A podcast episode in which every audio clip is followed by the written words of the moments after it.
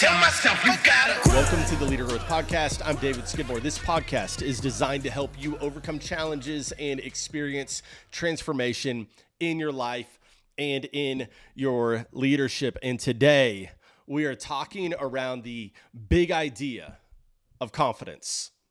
Did an episode a few weeks ago called Help. I lost my confidence. And when I wrote that episode, I knew that that episode was going to be part one because there's a lot more to say around the idea of confidence. And confidence is something that a lot of people are struggling with. Most people wrestle with confidence on the day in and day out. And one of the things that we often forget is that other people are wrestling with their confidence just as we are wrestling with our confidence. And so today, what I want to do is help you with three simple things that you can do when you lose your confidence. Here's the thing though when we lose our confidence, this is what I've noticed is that often that's where we either fade away and we step back completely from the things that we plan to do, or other times we begin to overcompensate. Right now, I don't want to talk about what happens when we fade away. Uh, when we step back completely from the things that we were planning to do. Instead, what I want to do is I want to talk about what happens when we begin to overcompensate. We begin to lie to ourselves. Instead of fighting for truth, we exaggerate and we tell white lies. And sometimes we tell bolder lies. Instead of fighting on behalf of others, we start to use others. Instead of seeing the best in others, we often see the worst in them. And instead of playing fair, we begin to manipulate the chessboard. Here are some things I've discovered in myself when I lose confidence. I've noticed that I become self absorbed. I lose the relationship of trust that I have with other people because I'm so focused on myself. And I also begin to focus on the negative. I respond to feedback from defensiveness, which is born out of insecurity instead of living from a place of curiosity. The truth is that I'm not always confident. I've had some people say, it seems like you're confident all the time. I can't imagine that you would wrestle with confidence.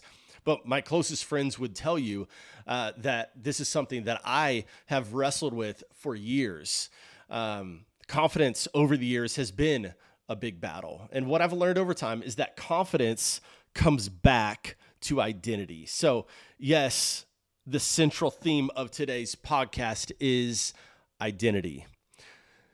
You're going to notice that this word is woven throughout what we talk about, even if I don't say the word identity 1,000 times. So here's what I want to ask When was a time when you were supremely confident? Maybe it was your birthday party one year when all your friends showed up. Maybe it was when you got that brand new job offer.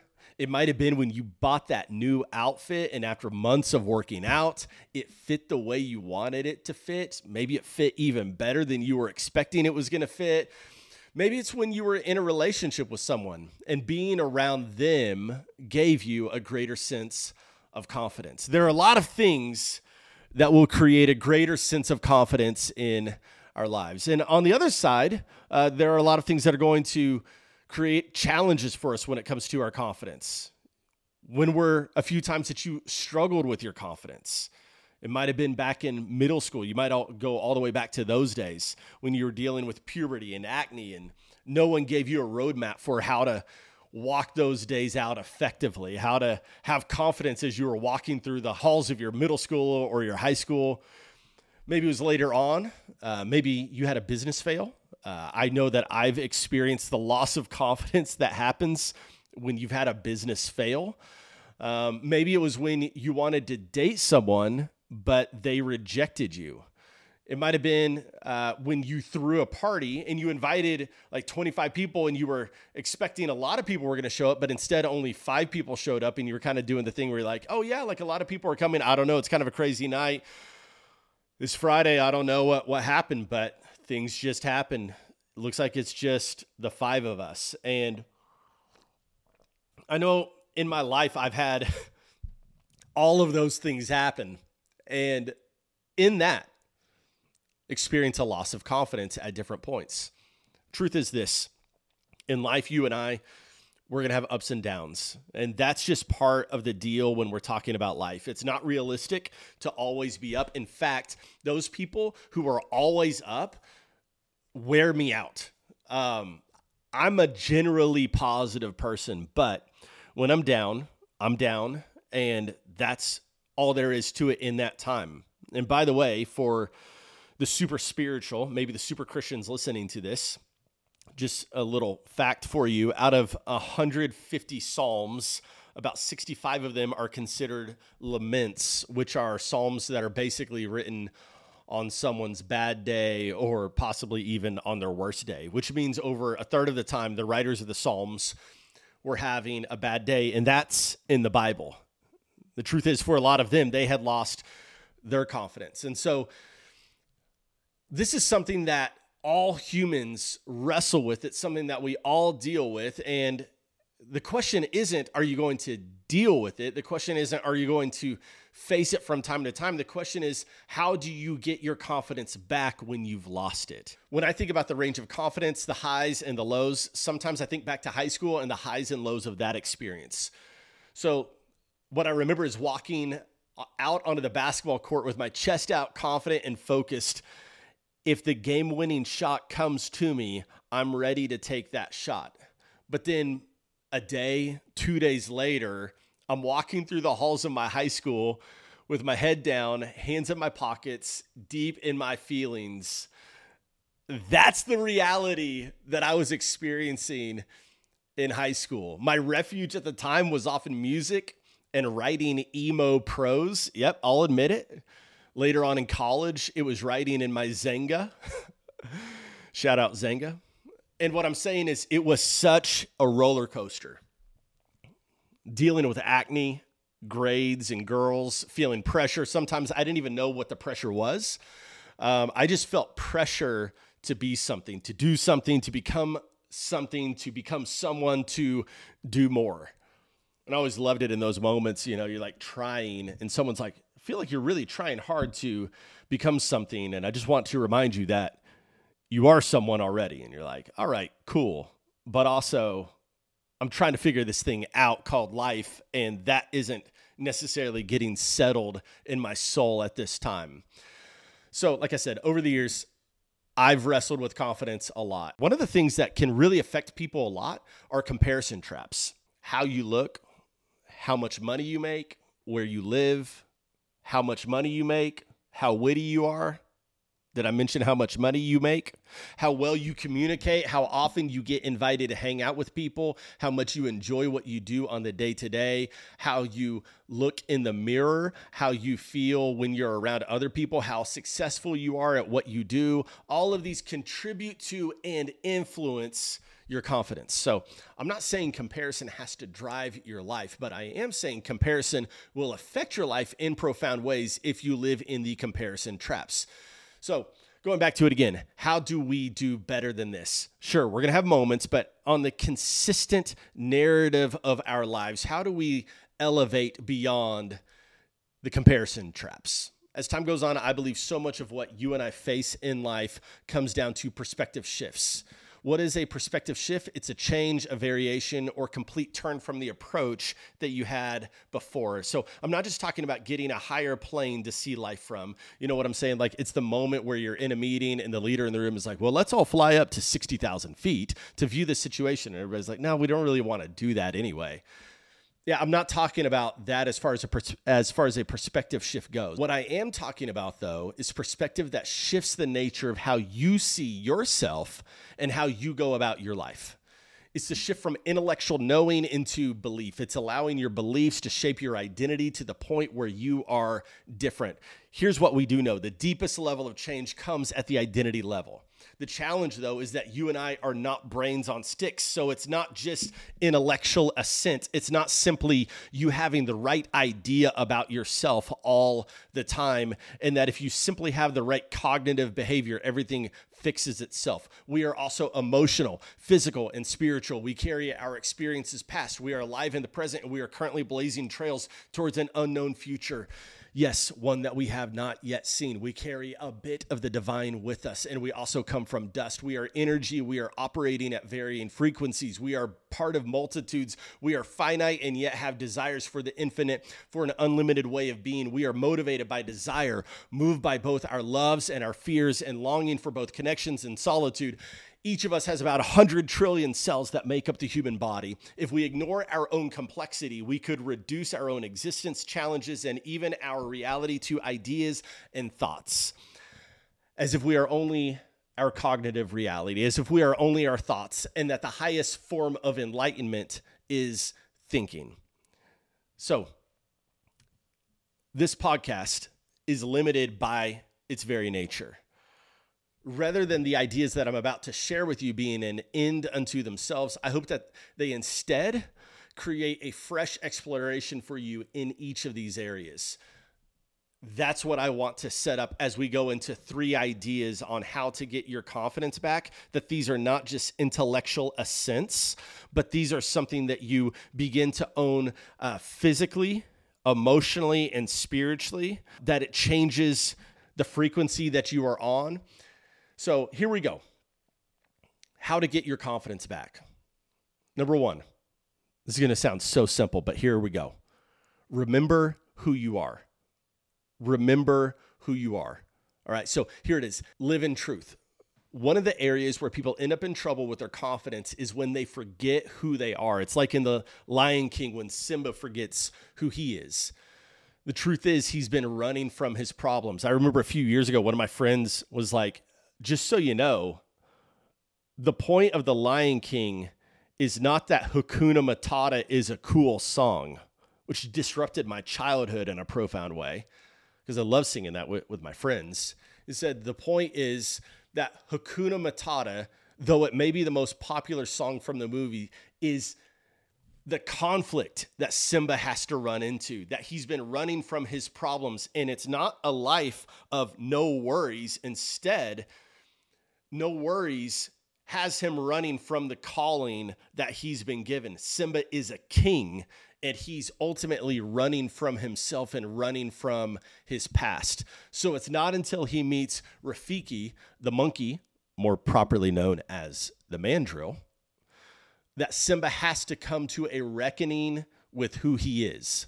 It's when Mufasa comes to him on the clouds and says, Simba, you have forgotten me. You have forgotten that's where Simba's life changes. And it's because he's forgotten who he was. And that's why I'm saying if you are going to walk with confidence on a consistent basis, it has to do with remembering who you are. For Simba, it was remembering he's the one true king. And you're like, okay, are we really going to talk about Disney on this? It's such a profound realization that it shifts everything about his life. Here's the reality a lot of people have forgotten who they are, they lose their confidence, they forget the sound of their own voice. And I believe that one of the most important things that you and I can do is to embrace the reality of who we are.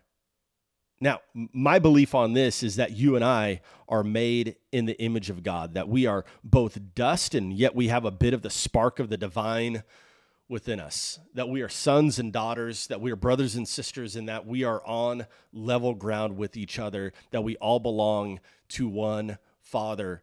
And one of the most powerful moments in life is when we wake up to the reality that we were made on purpose for a purpose that begins to shift the trajectory of how we approach life. When we remember who we are, it sets us free from the comparison trap. And I really want to focus in on this for a moment. Remembering is not just a thought. Remembering can include imagination, visualization, emotion, gratitude, relationship, depth, memory, and experiences. In fact, I'd say this if remembering is only a quick thought, it probably isn't true remembering in the sense that it's going to shape your life in a different direction. That would simply be acknowledging. Remembering means that you come back to reality. Remember who you are. The second thing that I want to share today in helping you get your confidence back is this choose your if. I'll say it as a question Which if are you living from? What is the if that you're living by? Because life, life has a lot of big ifs. There are so many big ifs in life. Like, what if this business fails? What if our numbers aren't good enough? What if we don't close the deals? What if we don't make payroll? What if my team doesn't follow me? What if someone betrays me? What if they reject me? What if these people forget me? What if he says no? What if she says no? What if everyone walks away? What if we lose everything? What if everything falls apart? What if what if it's all lost? I believe that those are all very real ifs. At least they're real in the sense that we spend a lot of our lives worrying about those things. But I do believe that there's a better if. And it's something that St. Paul wrote about years ago. If our God is for us, who can be against us? Think about that. If our God is for us, who can be against us? if our God is for us, what could possibly stand against us? That's the question that St. Paul asked. And then he answers his own question with these words. He says this He says, He who did not spare his own son, but gave him up for us all, will he not also, along with him, graciously give us all things? Who will bring any charge against those whom God has chosen? It is God who justifies. Who then is the one who condemns? No one. Christ Jesus, who died more than that, who was raised to life, is at the right hand of God and is also interceding for us. Who shall separate us from the love of Christ? Shall trouble or hardship or persecution or famine or nakedness or danger or sword? As it is written, For your sake we face death all day long. We are considered as sheep to be slaughtered. And then he says these words No in all these things. Here it is. No, in all these things, we are more than conquerors through him who loved us. For I am convinced that neither death nor life, neither angels nor demons, neither the present nor the future, nor any powers, neither height nor depth, nor anything else in all creation will be able to separate us from the love of God that is in Christ Jesus our Lord. If. He's simply asking the question if if God is for us, who can be against us? It goes back to that question what is the if that you are living by? Because at the end of the day, like you and I, we have to choose our ifs in life. It's not that there's not a certain level of fear or worry or anxiety or concern that our lives can be built on if we focus on all the ifs that can go wrong. But I believe that there's a level of confidence that you and I can experience that you can only experience when you really have the deep sense of security, knowing that God is for you, that God loves you, and that nothing is going to separate you from the love of God. There's a fascinating proverb where Solomon says, The wicked flee, though no one pursues, but the righteous are as bold as a lion. What it, what's he saying? He's saying that there are some people in their lives that are always living in fear of what could go wrong. If, if, if, if all these things fall apart, if, and sometimes what ends up happening is that they end up spending all of their creative energy, all of their abundance, all of their focus, all of their determination, all of the perseverance, all of the power that they would have in their life, they end up spending that energy fleeing even though no one is pursuing them, but it says that the righteous are as bold as lions. So it's not saying that the righteous don't have things that they could be concerned about. They've just settled the if of their life. They've chosen their if. And they know that if our God is for us, who can be against us? We all have ifs in life. If can be terrifying, if can be overwhelming, if can be confusing, if can be wearisome, if can be paralyzing, if can be isolating, if can be cold and lonely. But what if you had the better if? What if your if is the if that is full of freedom? If can be love. If can be full of warmth, peace, and joy. If can spark creativity. If can cause boldness. If can supercharge you for overcoming, if can be clarifying, if can be strengthening, if can give you the confidence you need to take on the challenges you're facing today. If our God is for us, then who can be against us? That's the second key, I believe, to getting your confidence back. Settle in your heart the if, choose your if in life. The third key to getting your confidence back is this. Number three, here we go. Get close to the fire. Here's what I'm saying you might need to turn the heat up on your life. How is gold purified? It's got to go through the fire. And the more that you avoid the flame, the longer the impurities are going to stay on the inside of you. So, if you want to be confident, increase the heat. I mean, turn the heaters on in the gym, turn the heaters on in your work, turn the heaters on in your relationships. This morning, I was at the Harvey having coffee with my friend Jacob. And when I meet with him, I'm going to be challenged to go up a level. I'm going to be challenged to think differently. I'm going to be challenged to ascend above where I've been. I'm telling you, if you want to get your confidence back.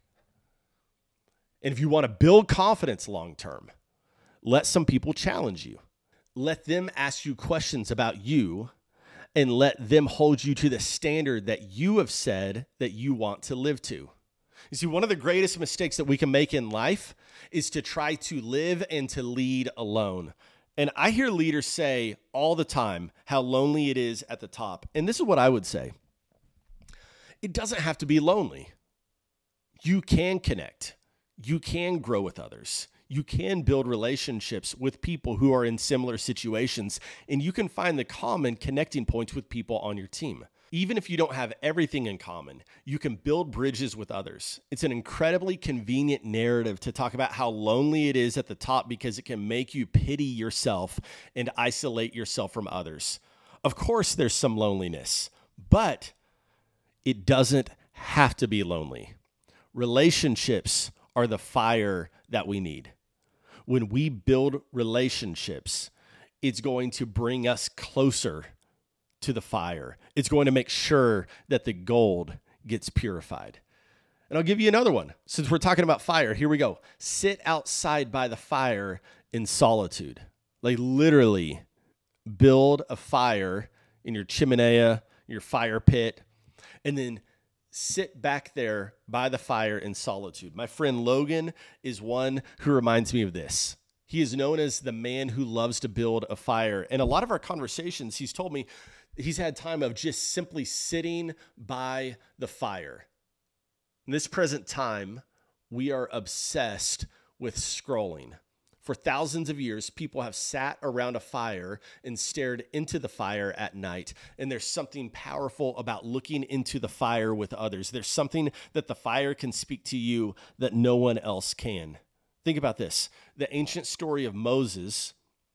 Before he leads the people of Israel out of Egypt and into freedom, it started with a burning bush. A voice in the fire spoke to Moses. I'm telling you, get close to the fire.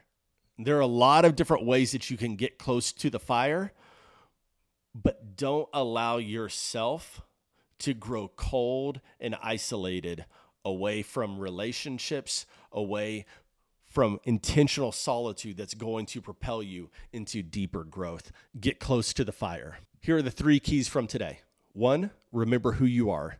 Two, choose your if.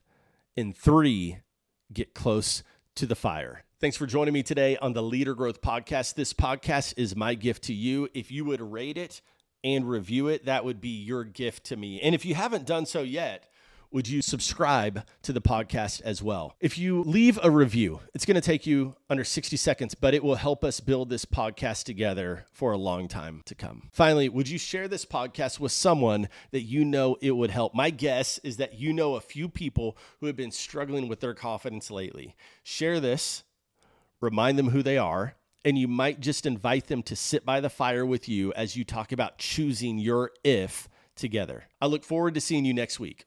Until then, elevate your life and your leadership. I'll see you next time. The formula. Watch me demonstrate. See, I'm determined and dedicated. Watch what I create. And when resistance is persistent, I go harder in a pain. I just put you up on game so I can watch you elevate. Yeah.